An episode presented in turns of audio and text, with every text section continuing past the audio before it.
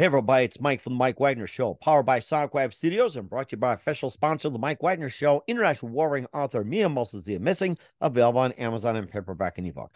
We're here with a terrific gentleman who grew up in a remote village of Ghana called Boadua with uh, illiterate parents, and no one uh, you know education beyond the middle school. He, he this gentleman also earned his master's in electrical engineering from Purdue University back in 95, MBA from the Tuck School of uh, Business at Dartmouth College in 03, and uh, lives with his family in the eastern uh, region of Pennsylvania. We'll talk about that. He's also a principal of UGI Energy Services, diversified uh, energy services firm, and he has a new book out which tells the uh, struggle as a child growing up with his parents in a remote village of Boadua in Ghana and traces his journey from overcoming astronomical obstacles to the rising above and succeeding beyond, and going from the um, remote village of um, Boadua, Ghana, over to um, the principal of UGI Energy Services. We'll hear about his journey live, ladies and gentlemen, from Plus Studios from beautiful outside Eastern Pennsylvania.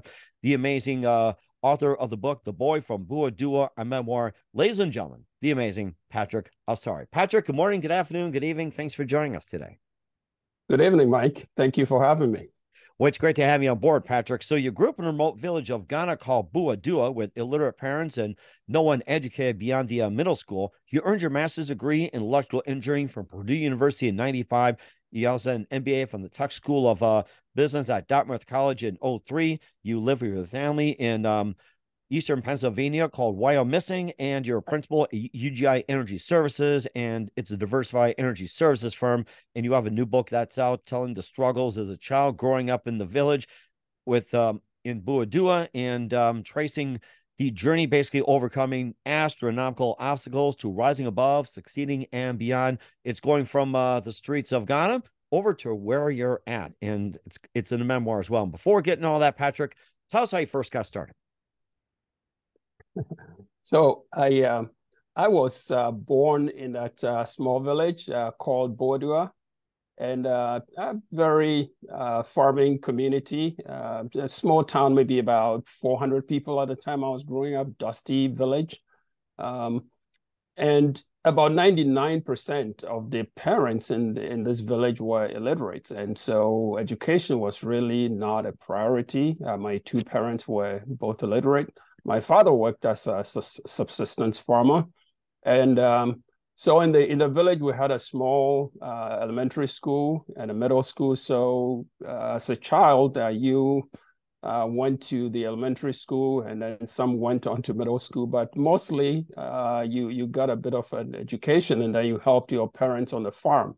And uh, our days were filled with numerous chores and um, uh, we woke up. Uh, I, I am one in my family. I'm one of 14 children, so wow. I have 13 siblings. and uh, oh, so, that's hard. That's hard to take care of these days, but astronomical though. So yeah, yeah. So so uh, so with uh, illiterate uh, parents, uh, poverty. Uh, my parents were family poor, poor family, and so a struggle to feed 14 children and also uh, put them through school. So uh, we uh, did a lot of work uh, helping our father on the farm. And uh, so we wake up about uh, 3, 4 a.m., go to a river about a mile away, fetch water in buckets that we carry on our heads. We bring them back home. we do all kinds of other chores and and uh, you you you work about four or five hours before eight o'clock when you, you go to school. So so you are dead tired by the time. Oh uh, my goodness! Wow. Uh, you you you you're going into the classroom, and so that was the um, that was life in the village, and so there, there's not much expectation, and uh, we we lived. And so mo- most kids uh, got a primary education, a middle education, and then they they just fell off and uh, reverted back to the farm. But I had. Um, I had um, a chance occurrence. I mean, when I was about eight or nine years old, I, I realized that I love to read. And so I was walking around. Uh, this was a village, obviously, with no books uh, because everyone there was illiterate. And um, I, I happened uh, to come upon a piece of newspaper scrap on the ground. I picked up, I read something on it that uh, just changed the trajectory of my life. That's what brought me uh, from that village all the way to uh, to America. So uh, mm-hmm. we we can probably get into that at some point. Mm-hmm. Yes, mm-hmm. and, and, of course that got me curious as well too. Do you remember what that piece of paper was about and what was the subject matter? yes. So so this was a, a, piece of paper. The what happened was uh, was food food vendors in the village. So mm. street side uh, food vendors, and um, they, they served uh, whatever food they were selling, uh, whether cooked rice or roasted plantains. I mean, they they wrapped it, uh, the foods in newspaper because they, we didn't have plates and uh, uh, cutlery and things. So people um, uh, finish eating their food and then they just threw away the the scrap of newspaper. So that that was one of the papers I picked. This was a, a piece of the National Daily and so the I read a segment of an article on, on, this piece of paper that I picked from the ground, and the the article was talking about uh, an elite uh, secondary school in in the capital of Ghana, which is Accra, mm-hmm. and uh, Ghana used to be uh, a British colony, and so the British uh, used to govern the place uh, until 1957 when Ghana became independent. So the um, when when the British were there, they they set up this elite uh, secondary school that uh, educated uh, children of the British expatriates and uh, Ghanaian the Ghanaian elite ambassadors, university professors. So this was uh, top notch, and uh, so so I pick up this piece of newspaper and I read an article on it about this elite school, and the article goes on to say that uh, students go from the school and they attend uh, Oxford and Cambridge universities in England, and wow. then uh, and then they come back to Ghana and they become uh, prime ministers, uh, ministers of state, ambassadors, and uh, and things. so so I'm a kid growing up in this dusty village, and I pick up this paper and I read that article, and it makes an instant impression on me, and say, hey, I, I want to I want to uh, uh, find a way to attend this elite school so I can also go to Oxford and uh, Oxford or Cambridge and come back and uh, maybe become a prime minister or something. So so so that was the uh, that was what I read on the paper and uh, and so it, it, began my journey. I, I had this crazy idea that I was going to do this, and uh, uh, the, the, I was very fortunate because uh, I couldn't tell anyone in the village. No, nobody would understand, and so I didn't tell anyone. So I I I just keep this to myself, and I begin this journey and uh, and uh, preparing for this uh, admission to this elite secondary school. And uh, uh, you know, surprisingly, I ended up getting admission to the school, wow. only to find out only to find out that uh, hey, my my family was actually poor, and there, there was no where they were going to uh, my parents were going to be able to uh, afford their tuition. So that was the, that was the first uh, stumbling block on this whole journey. Mm-hmm.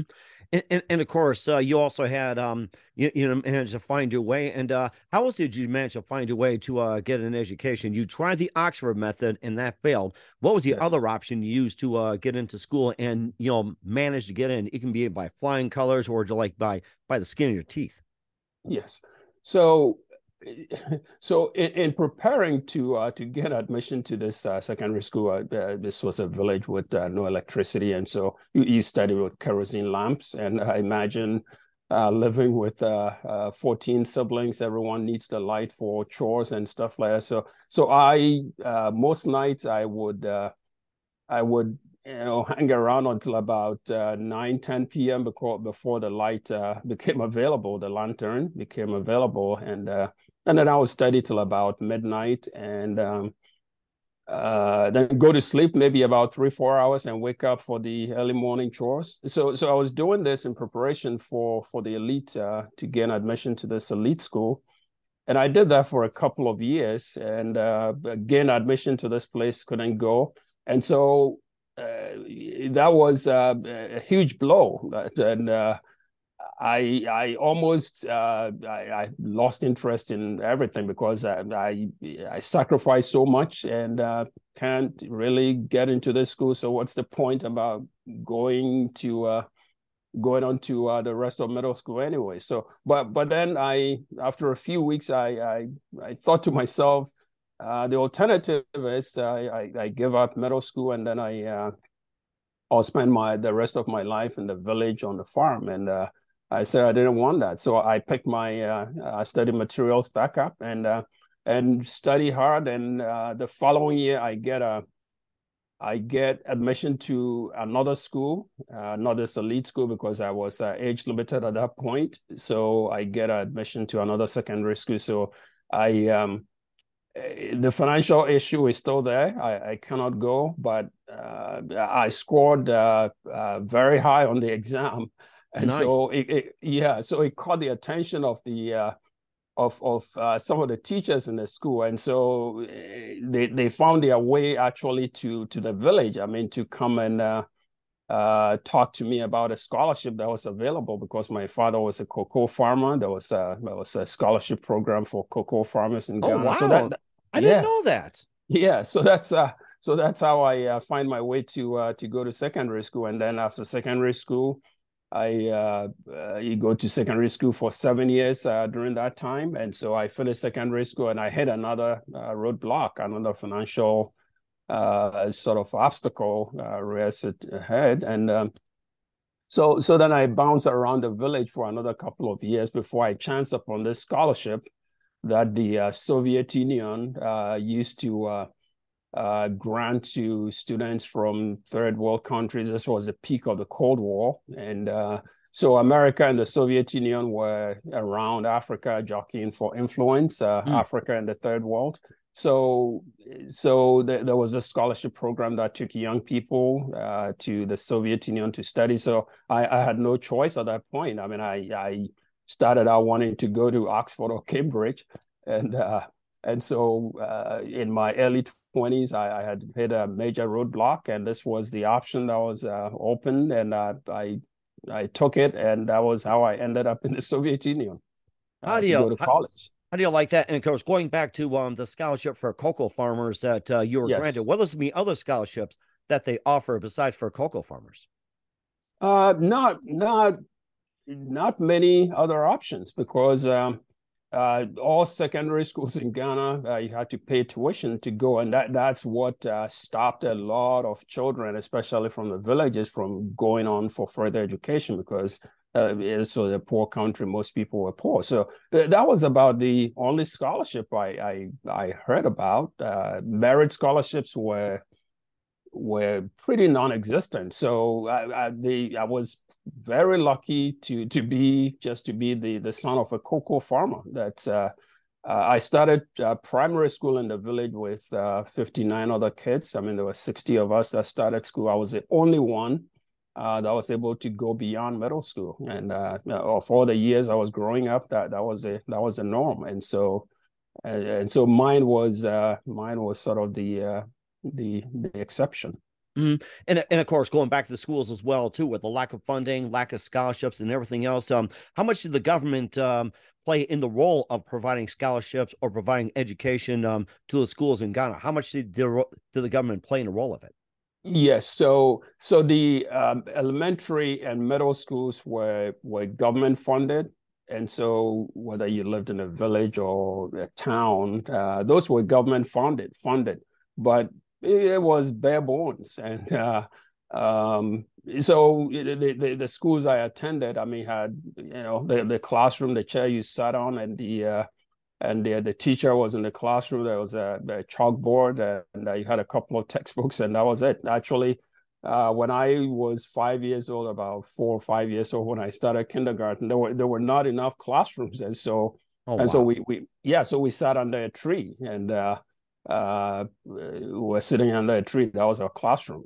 and, uh, was, uh, was, uh, Get, getting in touch in nature, which is good. Why why bother yeah. taking a science or oh, nature yeah. class when you yeah. sit under a tree? I mean, you got your education right there: birds, bees, exactly. bees, leaves, grass, and everything. It's like yeah, you got it right here. yeah, yeah, yeah. So so the uh, there were goats and chickens uh, roaming around. Uh, oh yes, that was a classroom. I was going to say, who needs a science experiment when you got the um the animals, the living things, and even the bugs are just you know roaming yeah. around? Why bother having a science well, class? Yeah. We can just pick it up and just um you know you know check it out, check it out as well too. exactly, exactly. And, and, and of course, you know, heading over to the Soviet Union to uh, get a chance and opportunity. We'll um talk about more in the book, uh, the boy from from uh, Boadua, a memoir with Patrick Asare. But first, listen to the Mike Wagner Show at the MikeWagnerShow.com, powered by Sonic Web Studios. Visit online at SonicWebStudios.com for all your needs. Look at a professional website without breaking your budget. Sonic Web Studios is the answer. Sonic Web Studios offers fast, affordable custom web designs at below the competition way. Call today 1 800 303 3960. It's 1 800 303 3960 or email to support at sonicwebstudios.com. Mention Mike Wagner Show, get 20% off your first project. Sonic Web Studios, take your image to the next level. Also, time to give an official shout out to our official sponsor the Mike Wagner Show, international warring author Mia Molson-Zia. If you love fast paced mysteries, you love Missing by Mia Molson-Zia, available on Amazon and paperback and ebook. Missing is fast paced and intriguing with an unforgettable twist. Takes place in four countries, two strangers, one target, where truth is illusion and those you love will be the first go missing. It's available on Amazon and paperback and ebook. Missing by Mia Molson-Zia has garnered great reviews, and Eve 11 endorsed by Howard celebrities, including Joanna Cassidy, Forbes Riley, and many others. So grab your copy today for it goes missing by Mia Molson-Zia, available on Amazon. Also, check out the Mike Wagner Show at the MikeWagnerShow.com and over 40 podcast platforms. Heard in 100 countries, including Facebook, SoundCloud, Spreaker, Spotify, and iHeartRadio. Also, Anchor FM, iTunes. Also on Pandora, Buzzsprout, Pandora, TuneIn. Also heard on um, Podbean, and just about everything possible. Also, subscribe to the Mike Wagner Show on YouTube, BitChute, and Rumble. Follow us on Twitter, Instagram, LinkedIn, and TikTok. Take us with you on any mobile device for great gift ideas. Go to Amazon.com. Check out the Mike Wagner Show podcast. T-shirts, pop sockets, throw pillows, tote bags, hoodies. Makes great gifts 24-7. Go to Amazon.com. Check out the Mike Wagner Show podcast. And for more great gift ideas, go to Amazon.com slash Mia Molson-Zia for great books like Missing, Once and Wrinkles, plus t-shirts, pop sockets, hoodies, phone cases, and more. Amazon.com slash Mia Molson-Zia. Check it out today and support the Mike Wagner Show on Anchor FM, PayPal, and the Mike Wagner Show.com. We're here with the author uh, Patrick Asare of The Boy from Boadua, a memoir here on the Mike Wagner Show. Of course, you know, going from the remote village in Ghana of uh, Boadua and also trying to get an education. You later went on to um, become a principal at UGI Energy Services. And um, let's resume with your uh, journey over to the Soviet Union and um, tell us more about that, the name of the school, and what was life like um, in the Soviet Union.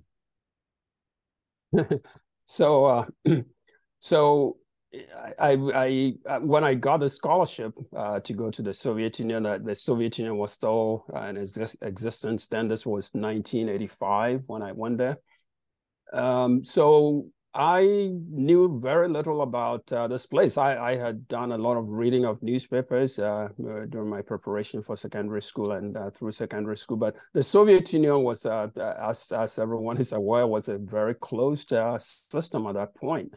And so very little information coming out of uh, of that country really for for anyone to know much about and so it wasn't until I actually got a scholarship uh, that I started asking around uh, to to find out a bit more about this place I was going to. So I uh, that that's when I found out that uh, uh, no one in the Soviet Union spoke anything other than Russian, and uh, I had never seen the Russian alphabet even before. So I, I, went to the Soviet embassy in Accra to pick up my visa, and uh, uh, saw my name written in uh, Cyrillic, and I couldn't recognize it. And I said, "Wow!"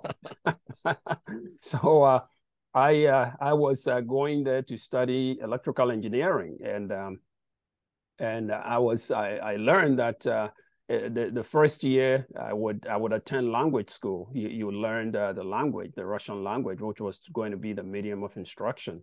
Mm-hmm. And so I, I, everyone going there had to learn it from scratch, and so that that was the uh, so so when I flew into Moscow in uh, August of 1985, I arrived in Moscow at that time, and um, uh, spent about four or five days in in Moscow, and um, was then informed that I was uh, I would be sent to Kiev, which uh, in in Ukraine, and um, so I, I left Moscow uh, on a train, went to Kiev uh, with uh, another group of foreign students. So we end up in Kiev and put in start. Um, started language school at Kiev State University, and uh, it was it was full immersion. We we all started from uh, scratch, and so that that was uh, that, that that was quite a frightening experience uh, because uh, you, you got into this uh, country that uh, no one spoke any anything that you knew, and so it was it was a tough existence for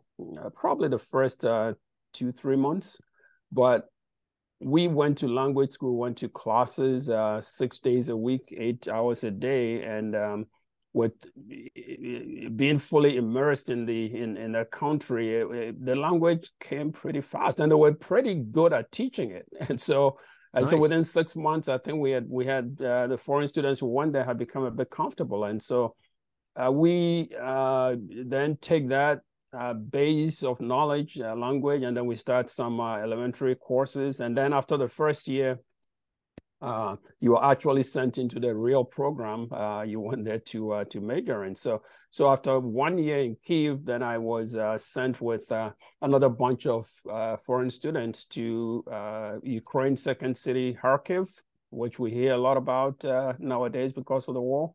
Right. So, yes, that's been a big one. Mm-hmm. Yes. Yes. So so I went to Kharkiv and I lived there for for one year and uh, lived in a uni- uh, went to a university there. These were all engineering schools, and so uh, in in Kharkiv I went to uh, an engineering school. But then after one year, um, uh, me and a couple of uh, Ghanaian students who were in my class, we we didn't quite like the university in Kharkiv uh, because it was mainly an architecture architecture institute, but we we were majoring in electrical. So we wanted a, school with a, better electrical engineering program. So we petitioned the Soviet Ministry of Education through the Ghanaian embassy in Moscow, and they, and then they sent us to uh, they sent us to Donetsk, which is uh, uh, Donbass region, where where really where the action is now. Mm-hmm. Um, so we we we spent the uh, the four years, the remaining four years in in Donetsk, in uh, at a university called Donetsk National Technical University. Um, so so the interesting thing is when I um, when I arrived in Moscow in August 1985, uh, President Gorbachev had just come into office. Uh, he had uh, he came into office in March of that year, so just about five months after he came into office. So when I got to Moscow, that was right at the beginning of the perestroika uh, sort of reforms that he instituted. So um, so I, I, go through the six years in the Soviet Union. I graduated in June of 1991, and uh, within a couple of months, they staged a coup that uh, removed him from office. So, so I was in the Soviet Union during a very, very historic period. I got a chance to witness that whole perestroika period. So, so apart from my education, I got a I got a real education in uh, in uh, real time history. Too. Mm-hmm. That's what it, and, and, do you think the the Gorbachev era, when he reformed the country, do you think that was a good thing, um, in your opinion, when he experienced it for the Soviet Union, or was it more of a bad thing?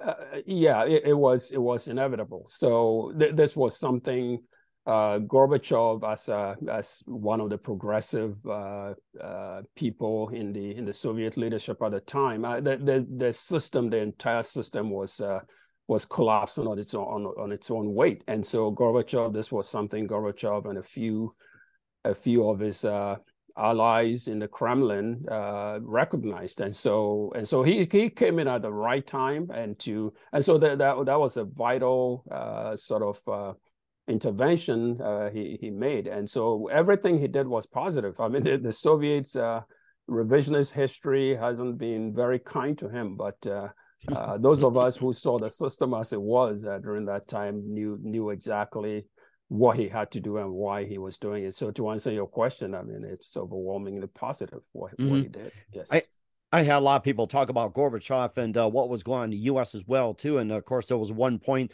there was a Cold War, and uh, someone was ready yes. to uh, press the beloved red button, only to turn out yes. it was a false alarm coming from Grand Forks, North Dakota. And then yeah. there was another lady I, uh, I had on, and it took like 16 months for the um for the formation to go from um, communism to capitalism. Everybody thought it was overnight, but it was just, yeah. you know, yeah.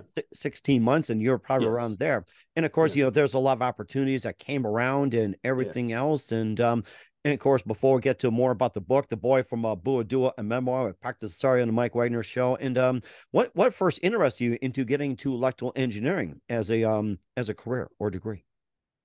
So uh, yeah, that's a, that's an interesting question. I um I actually uh, cannot. When I was in secondary school, I um, in Ghana, uh, in those years, we we had three universities in in Ghana. Uh, one was uh, uh an engineering university. The, one was uh, mostly like uh, liberal arts, and then there was another one. So in in secondary school, once you got to the final years of secondary school, before you were about to enter university, you you had to declare almost declare which path you were going to go, whether science or uh, liberal arts or medicine. So uh, at that point, when I, when I was in the final years of secondary school, the, the choice became uh, either engineering or uh, medicine, become a medical doctor or become an engineer. And uh, I I couldn't picture myself in a hospital because I, I cannot. I, yeah. So so so. Hey, I'm with you. Many of us don't do well in hospitals. yeah, so yeah, exactly. so so so then the uh, it, it, became a default option. Uh, engineering became a default option. So so that that was really what drove. And and then among the engineering disciplines, whether mechanical, chemical, electrical, I, I gravitated towards electrical uh, just because I I I love the whole concept of electricity and uh, uh, because we didn't have electricity in the village when I was growing up, I was fascinated by it when I when I uh, came across it in secondary school and stuff like that. So so that's that's how I thought about becoming an electrical engineer. Mm-hmm. And he also uh, he also ventured over to uh, Purdue University uh, to pursue as a master's in '95. Uh, they went on to um, the uh, MBA from uh, Tuck School of uh, Business in Dartmouth in 03. And um, before we talk about your journey going from the Soviet Union over the United States, uh, in the book from the boy from uh, Boadua, a memoir of Patrick Asare, you listen to the Mike Wagner Show at the MikeWagnerShow.com, powered by Sonic Web Studios, and brought to you by official sponsor, the Mike Wagner Show, international warring author Mia Molson's The Missing. We'll be back with author Patrick Asare of The Boy from Boadua, a memoir, after this time out. We're back with author Patrick Asare of The Boy from Boadua, a memoir here on the Mike Wagner Show. And uh, going from the Soviet Union, now you make your journey over to um, to the United States, getting your master's in electrical engineering from Purdue University. So, um, tell us about your journey going from the Soviet Union over to the United States. Yes. So when I graduated in 1991, June of 1991, I uh, I was actually uh, getting ready to uh, to go back to Ghana because that was the that was the arrangement. You you went to get this education, and then most people went back to Ghana.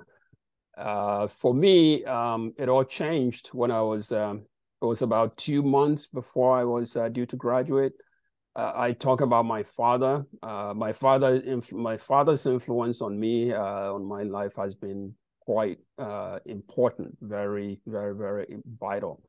So um, I, I talked about him being a cocoa farmer opened the door for me to go to secondary school, and uh, he he worked. Uh, uh, made, uh, sacrificed a lot. I mean, to take care of his 14 children, uh, did uh, backbreaking work, and I took a lot of uh, risks and, and things like that. And by the time I was about to graduate from uh, the Soviet Union, he was about 80 years old at the time, and he was still working on the farm. And wow. so, yeah, and um, I at that point uh, had uh, made a promise to to come back and uh, find a job as an engineer in Ghana and uh, get him to retire from the farm. I just uh, uh, take care of him in his in his later years, and then. and so I make I make a visit to Ghana about two months before graduation, just to pay a quick visit to Ghana and go back and defend my thesis and gather up my things and come back home. And then uh, another visit, another quick visit to uh, to lay the groundwork and maybe find uh, find a job in Ghana, apply for positions, and uh, so I come uh, come for this visit in uh, in late April of 1991, and I I, I land in Accra, and I I, I learned that my father had died. oh my gosh, I'm so yes. sorry.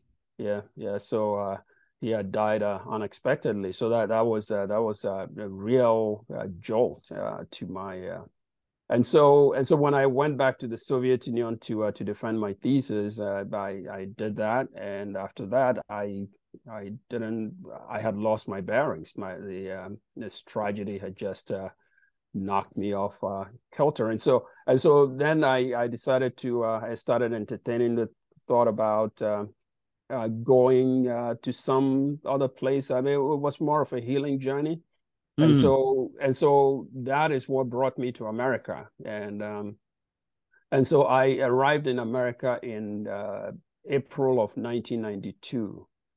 And when I arrived here, I, I actually didn't know anyone in, in America when I when I came here, and uh, a friend of mine, um, some um, a friend of mine I knew from secondary school in Ghana, uh, happened to be uh, a student at a medical school in Buffalo, New York. Uh, oh wow! SUNY, yeah, SUNY uh, State University of New York at Buffalo. Mm-hmm. He was uh, studying medical. Uh, he was a medical student there. So he, he, he happened to be the only person I knew in America. So I called him up and I said, "Hey, I uh, there's my situation. I, I just need a place to uh, uh, hang out for for a few weeks, um, and and he graciously uh, agreed to uh, host me in his apartment. And uh, uh, so so I, I I land in New York and take a bus to Buffalo, New York.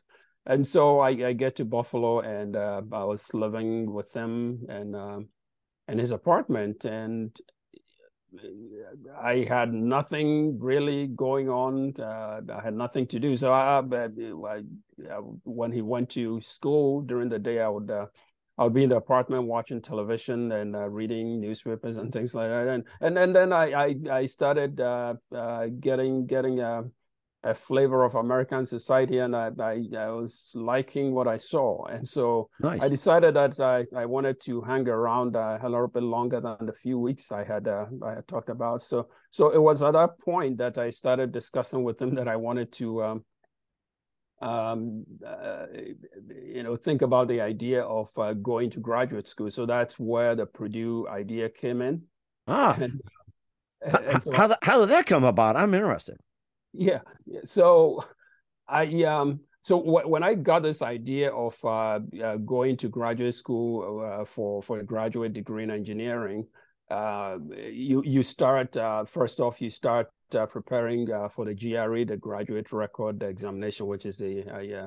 So I, I, I buy a textbook and I start studying, and then you start uh, looking into various uh, programs, universities and programs. So, so I do a bit of research, uh, talk to uh, a couple of friends, a couple of people, and uh, and, and, I come across uh, Purdue University. So I, in addition to some other schools I had selected. So, so what really attracted me to Purdue was Neil Armstrong. yeah, Neil, wow. Neil Armstrong, because in the in the village I, I talk about we, we, didn't have electricity. And so uh, moonlit nights in the village were really special. Uh, nice when, when, nice. yeah when, when the moon was uh when the moon was up uh, was pe- uh, a very special time in the village. I mean people will sit out in the open uh, light uh, uh, wood fires and uh, sit around and uh, tell stories uh, uh, deep into the night. So um, I was in the village, uh, 1969, when the Apollo, uh, the moon landing happened, mm-hmm. and um, obviously we didn't see that on television, and I just read about it in the newspapers, and and so when we heard about uh, Neil Armstrong uh, had landed on the moon, I mean, it was obviously the uh, he became the biggest celebrity I mean to us in the village because uh, we at night we look up and uh, we, we we see the moon and we, we wonder what's up there. And, uh, and, and, it's not made of cheeses, people would say so. Yeah yeah yeah exactly. So so to uh, to us in the village I mean to to to hear that uh, a man had landed on that uh, thing that we we look up every day. And it was it was just fascinating to us. So so when I when I got the Purdue brochure, I mean a bunch of schools will send you the brochures, and uh, uh, when I got the uh, Purdue brochure, and uh, I I didn't know at the time that uh, Neil Armstrong had attended Purdue. So ah, interesting. I was, yeah, so I was reading, I was going through the the brochure, and then I um, I find out that Neil Armstrong uh, uh, graduated with an electrical engineering degree from Purdue University. And I said, wow. nice. that's where nice. that's where I want to go. I want I want to go to that. Uh, I want to go to Purdue and walk the same halls and sit in the same classrooms that uh, Neil Armstrong. So it became an obsession. I mean, yeah, for me, for me, it became uh, it became a real obsession. So I I I I was uh it was uh, so that that's uh I I studied hard, got the uh got the test scores and uh put in my applications and thankfully uh was invited to uh to study at Purdue and I was really really proud when uh, when that happened. So that's uh that's how I got to uh, I got to Purdue University. Wow, what a journey you've been on so far, Patrick. That's amazing. yeah. And of course, you know, the journey did not stop there. You went on to get an MBA from the Tuck School of Business at Dartmouth College in yes. 03. So take us on journey going from Purdue over to uh, Dartmouth. Yes. So so when I graduated from Purdue University in uh, uh, December of 1985, I actually uh, remained in uh, in in West Lafayette, which is where Purdue University is. Mm-hmm. Uh, Caterpillar, Caterpillar, um, the engine manufacturer, the the large uh, big engine manufacturer, they, they had a plant in in Lafayette. And so when I was about to graduate, I got a job with uh, with Caterpillar. So I, I, ended up staying there and worked for Caterpillar for about six years. And then um, uh, for much of that time, I really knew that I wanted to get uh, a business degree. Uh, uh engineering and business are a pretty common combination. A mm-hmm. lot of mm-hmm. people do that. So, so very, I very common that, these days. Yes. Yes. Yes. Exactly. So I had that idea in mind uh, for for much of that time. So it was it was only a matter of time. And so after about five years working at Caterpillar, I decided it was time to um, uh, to go back to school. And then the question became, uh, do I do part-time, keep working at Caterpillar and do uh, MBA part-time, which is, um, yeah, uh, uh, quite common nowadays also. Mm-hmm. But I decided that I wanted the full experience. So I wanted, I wanted uh, to, to actually live on campus and do a full MBA program. So, nice. so once again, I started researching um, MBA programs and um, what what what attracted me to uh, Dartmouth was uh, when I was in Indiana. I had once uh, one summer I had taken a, a road trip from uh, Indiana to to Canada. I went to uh, uh, Toronto, Ottawa, Montreal, and then Quebec City, and then and then drove back through New England wow. to to New York. So so that drive from Quebec City to to uh, through New England, Vermont, uh, New Hampshire, uh, Maine, a bit of Maine. during the summertime, it was just absolutely beautiful. I mean, the greenery and the and the mountains. And uh, someone that has grown up on a, on a farm, I mean, I was I was uh, attracted to nature. Nice. And, and, and so looking at that, New England um, greenery during that summer, I mean, I, I really wanted to wanted to spend some time there if I had an opportunity. So, so when I was uh, researching MBA programs, number one, my one of my um, uh, sort of things I was looking for, I was looking for a small, intimate program, mm-hmm. uh, which the the Tuck School at Dartmouth uh, fit the bill very nicely. Uh, very small, strong program, but but small, not not as big as uh, the ones you find in some of these other major universities. So that was one, and then and then the uh, the whole New England uh, uh landscape was uh, was was was an attraction. So so uh, once again, Dartmouth Dartmouth Tuck became my and so and so I applied and. fortunately, got into the school and and left Caterpillar in 2001 to to attend the place and and uh, Dartmouth uh, was everything I expected and more. I mean, it was it was a real. Oh my gosh! And and I'm and I'm sure Neil would have been proud of that one too. So Neil Armstrong. yes. oh my gosh and, and of course you know going from uh, dartmouth as well too graduating in 03 and um, yes. you went on to um, working over at ugi uh, energy services in wyomissing pennsylvania which is um, outside Pennsylvania, eastern uh, half of the state, yes. outside Reading, Pennsylvania, and going yes. from uh, Dartmouth over to UGI. It seems like you pretty much completed your journey, just yes. about. Yes, yes, it was a full circle. Yes. So, uh, so yeah, I uh, I came to UGI in uh, in 2003, and um, I actually started out when when I went to uh, when I went to business school. I had the idea of uh, actually uh, from there going into the finance uh, finance industry financial mm-hmm. services industry. So so at, at dartmouth I, I concentrated a lot of my classes on on finance. I took a lot of finance classes. So so when i graduated i came to ugi and i actually came in here as a financial analyst. Oh wow. Yeah, so so I wanted to do treasury work, so I was hired as a financial analyst, and and that's what I did for the company in the first uh, in the first two years I was here, and um, and then after that, um, the the the company had just started a small uh, electric the, the, UGI, the Energy Services division I work for, is uh, is uh, is primarily a gas marketing uh, company. Mm-hmm. And so we we we market uh, natural gas to uh, to large industrial commercial customers. But the the company had at that point uh, started a small electric um, electricity uh, marketing uh, program, and being an electrical engineer with a background in electrical engineering and mm-hmm. management, that made uh, sense. They, yes. Mm-hmm. Yeah. So they they decided that I uh, uh, they asked me if I wanted to uh, uh go and uh, help out uh, build that build that uh, uh, sort of uh, operation and and and I accepted it and I'm I'm glad I did because I, I went there and learned a ton of uh stuff about the the the whole electricity system in America and and that that's something I really enjoyed and uh, and so I did that for for a number of years. And after that, I I decided that I wanted to get uh, some knowledge experience on on the gas side of the industry. So so then I switched from electricity uh, to to the, the, the gas supply marketing uh, sort of area of the company. So I bounced around uh, various uh, various places in the company and uh, it's been uh, it's been an enjoying experience, uh, enjoyable experience uh, so far. This is actually my 20th year in the company. Wow! Congratulations! yeah, Happy anniversary! Yeah, thank you. Yeah.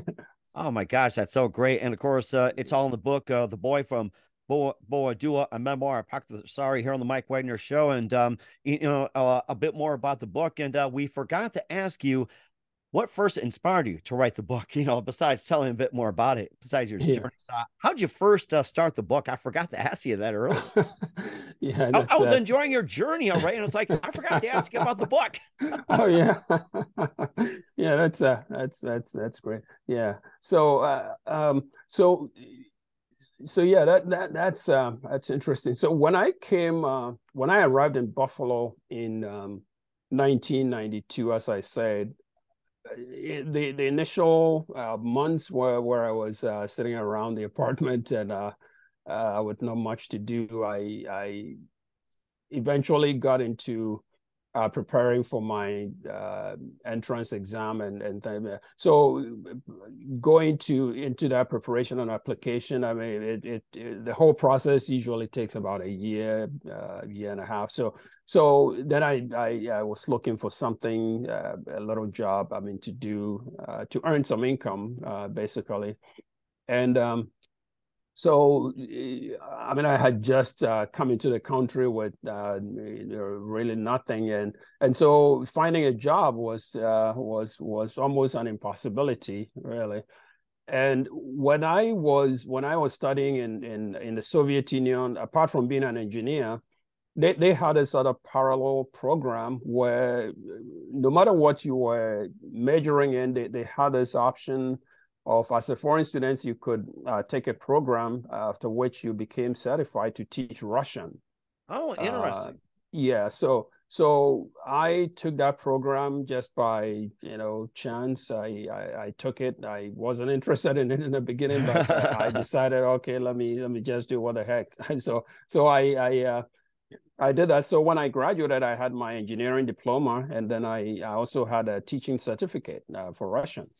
So what, what I, I brought uh, both uh, diplomas with me when I when I came to America. So what happened was I was I was in the apartment one Sunday when my uh, my friend uh, who was in medical school he he he brought home uh, the the Buffalo News. Uh, he he bought the Sunday newspaper and brought home. So so he he finished reading it. My friend Ernest he finished reading it and I, I picked it up and I was reading it and I, I saw uh, I saw this ad in the in the Sunday newspaper that there, there were a couple of magnet schools in Buffalo that uh, were hmm. looking for Russian teachers. Really uh, interesting. Yeah, they, yeah these uh, uh, magnet schools, uh, a couple of them in Buffalo were looking for. They just started this uh, Russian uh, language program. They were teaching it to kids, uh, kindergarten to about fourth grade, and um, and so I see this ad and I say, "Hey, uh, this, this, this is interesting."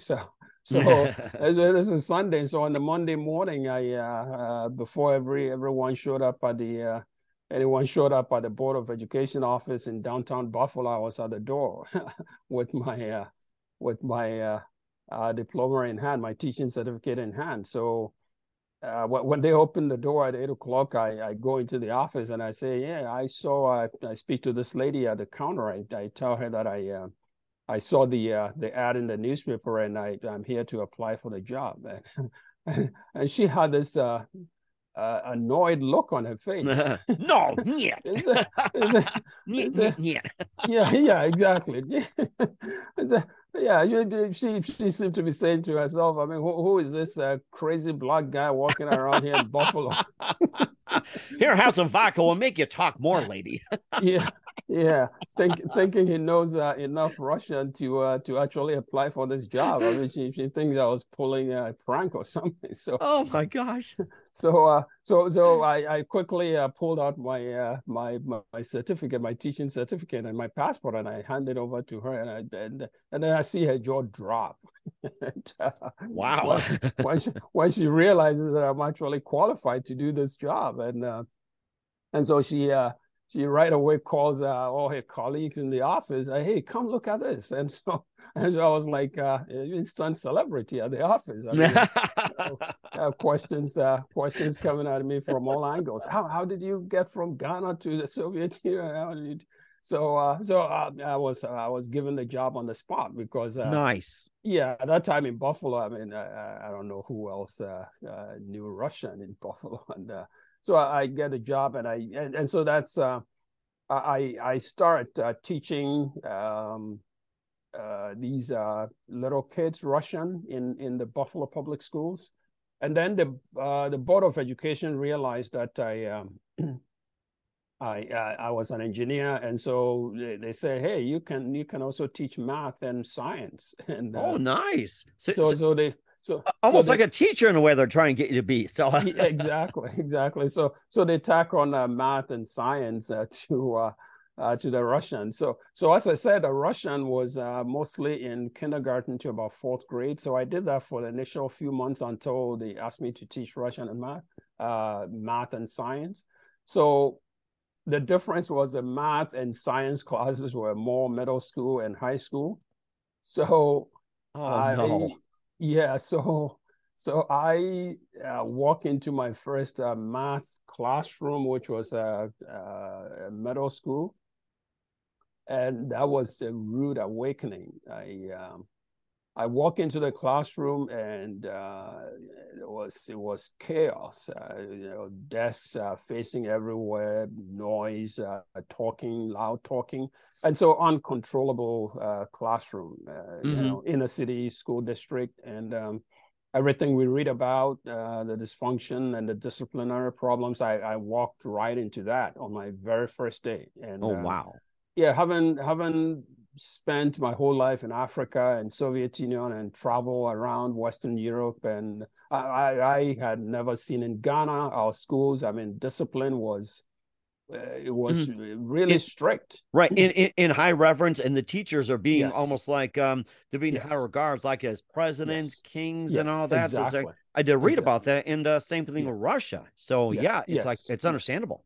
Yeah, mm-hmm. yeah. So so real shock, and uh, um, so so I had real doubts after that first day in the math classroom whether I was going to be able to teach because I, I had never seen anything like that in my life. And uh, and so I I come I, I go to my Russian classes the next day and the the teachers my my Russian teaching colleagues uh, about uh, I was teaching Russian with about uh, with three other colleagues and um, and so I talked to them about my experience uh, the, the previous day, and uh, I, I, was telling them that I I, I wasn't going to go back. I mean, to teach in the middle and high school because I could I couldn't do it, and uh, and uh, and so they told me that uh, they told me that uh, yeah, what you saw was was not it was nothing about you. I mean, it's it wasn't it wasn't unusual. I mean, that's that's what it is, and so uh, they said uh, they, they they asked me, you know, to to hang in there and uh, just just uh,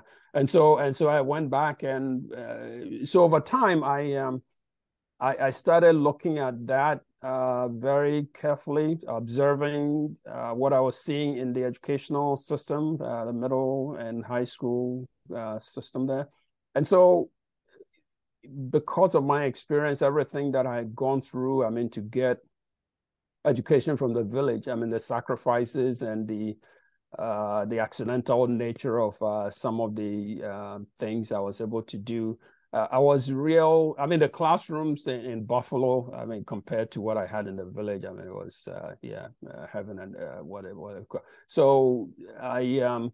So, the, so then it, it, set me thinking. I was I, I, didn't quite know American society and understand it. You know everything that uh, all the factors that contribute to the dysfunction I was witnessing. So, so it became another journey of exploration for me to understand what uh, sort of you know came together to conspire uh, to inspire the, uh, the, the behaviors I was witnessing. So that that that's the origins of the book. And so as I as I it took me all the way back to the beginning uh, of my journey in Ghana and trying to as I uh, started to understand uh, American society a bit about the poverty, the racism, and the uh, you know parental absenteeism and urban urban culture and everything around uh, uh, you know that dysfunction. So so it was it was a, a, a lot of thinking about you know hey what what if I'm a I'm a black uh, I'm a black male. So what what if I had been born in urban America into that kind of mm. educational environment. I mean, that's, that's, I, that's interesting to think of. Yeah. So would I would I because I I, I saw the I saw the black kids. I, I write in the book about two black kids that were in my classroom. One very studious and uh, trying to do everything he could to get an education, and there was this sort of black boy in the in the classroom who did everything to undermine uh, what this black boy was doing. So so you you take a chaotic classroom uh, to begin with, and then you have uh, a target on your back. oh so, my gosh. So, yeah, so so then I start asking myself, uh, you know, was I lucky to to have been born in that uh, you know dusty village instead of uh, instead of someplace? So so so that those reflections uh, uh, motivated me to to write this book to explore some of those questions and uh, yeah to to narrate my journey and then use that as a foundation to to explore some of those questions I was dealing with. Mm-hmm. And of course, besides the book as well, too, being a principal of uh, UGI Energy, Energy Services, what's next for you? Um, so I I, I, I enjoy what I do at uh, at the company, so I will I will uh, keep doing what I'm doing there and uh, combine uh, with I have I have a few ideas uh, for the book. Um, like I, as I'm saying, I, I, wrote this book really with with those children I taught in Buffalo in mind. I mean, they they, they oh wow, uh, yeah, what motivated me to write a book. So so I growing up in a village like I did uh, with with hopelessness because uh, nothing much was expected of you uh, if you were born in that village. Uh, but I happened, uh, managed, was lucky to escape that trap. mm-hmm. uh, mostly, mostly because of the strength of my parents and the family I grew up in. That was that was what really made the difference. And so, and so, looking at the environments, these children in Buffalo, and uh, and then over time, I've learned about other parts of America, you know, the environments children are growing up in.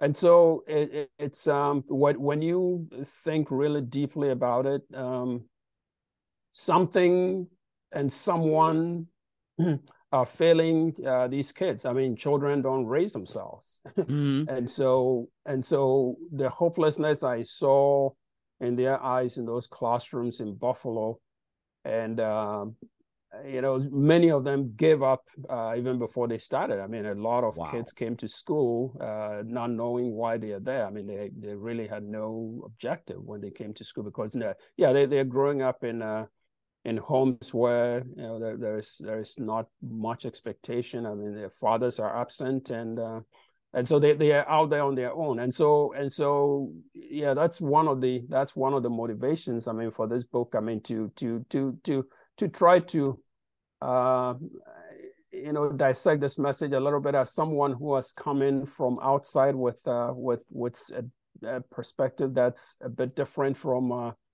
uh, from the American one. Uh, I, I, have uh, some experiences and knowledge, you know, to lay on top of everything I've learned in this country over the 31 years I've been here.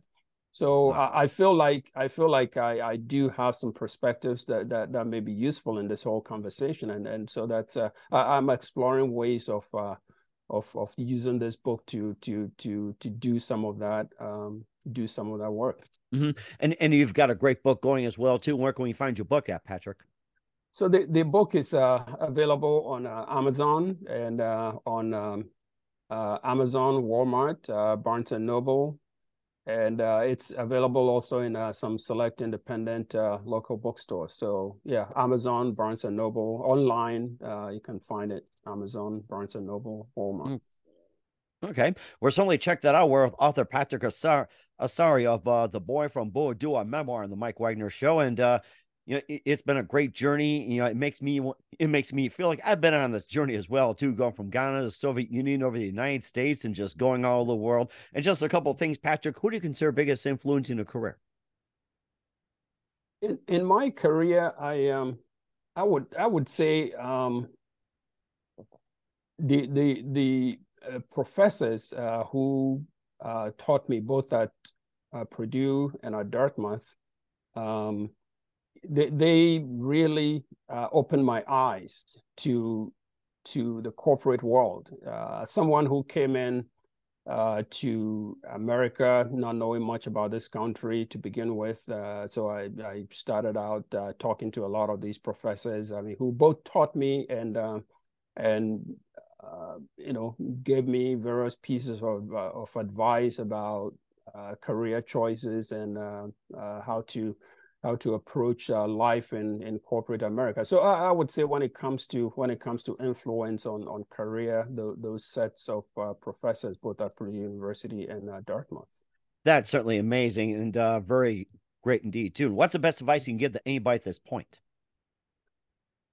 So the the this long and meandering journey that I've been on, the one thing, the one thing that I have learned is to is to just keep your eyes open all the time, be, be deeply curious, and um, and be open to new ideas. Uh, don't close yourself up. Uh, don't don't think you uh, you you know uh, anything uh, to make you sort of draw conclusions and uh, and and and close yourself off to new ideas because what what I've learned is the world is a very very complicated place and, and very fast. What, yes Yes, and what do you think you know today um, is is really just uh, scratching the surface. So be be prepared, uh, keep an open mind, and um, be ready to take whatever new information uh, is going to be available to you tomorrow, and be flexible enough uh, to to uh, sort of use that to uh, to challenge whatever prior assumptions I mean you have. Because I have um, that that that is one thing that has served me very very well so be number one be deeply curious um, mm-hmm. if if if i didn't have that curiosity i wouldn't have picked up that uh, piece of newspaper on the ground in in the village uh, which would trigger this whole journey so mm-hmm. so curiosity is number one and and then number two uh, be very open-minded uh, and and expose yourself to uh, different people and different ideas and all that. So when you do those two things, uh, good things, good thing, good things tend to happen. Mm, and certainly indeed as well too and of course a lot of us can do that as well. So once again yes. author Patrick Asare of um, the boy from Boadua and memoir here on the mike wagner show. Patrick a very big thank you for your time. You've been absolutely fantastic. Great going on a journey with you and looking forward to having again soon. Keep us up to date. Keep in touch. Love having you back. Once again what's your website? How do people contact you? Where can people purchase or check out your book? Yes. So, so again, the uh, the book can be purchased on Amazon, Barnes and Noble, uh, Walmart, and uh, at uh, uh, some select local independent bookstores. check your local bookstores if if they have it. If they don't have it, maybe you can encourage them to carry it.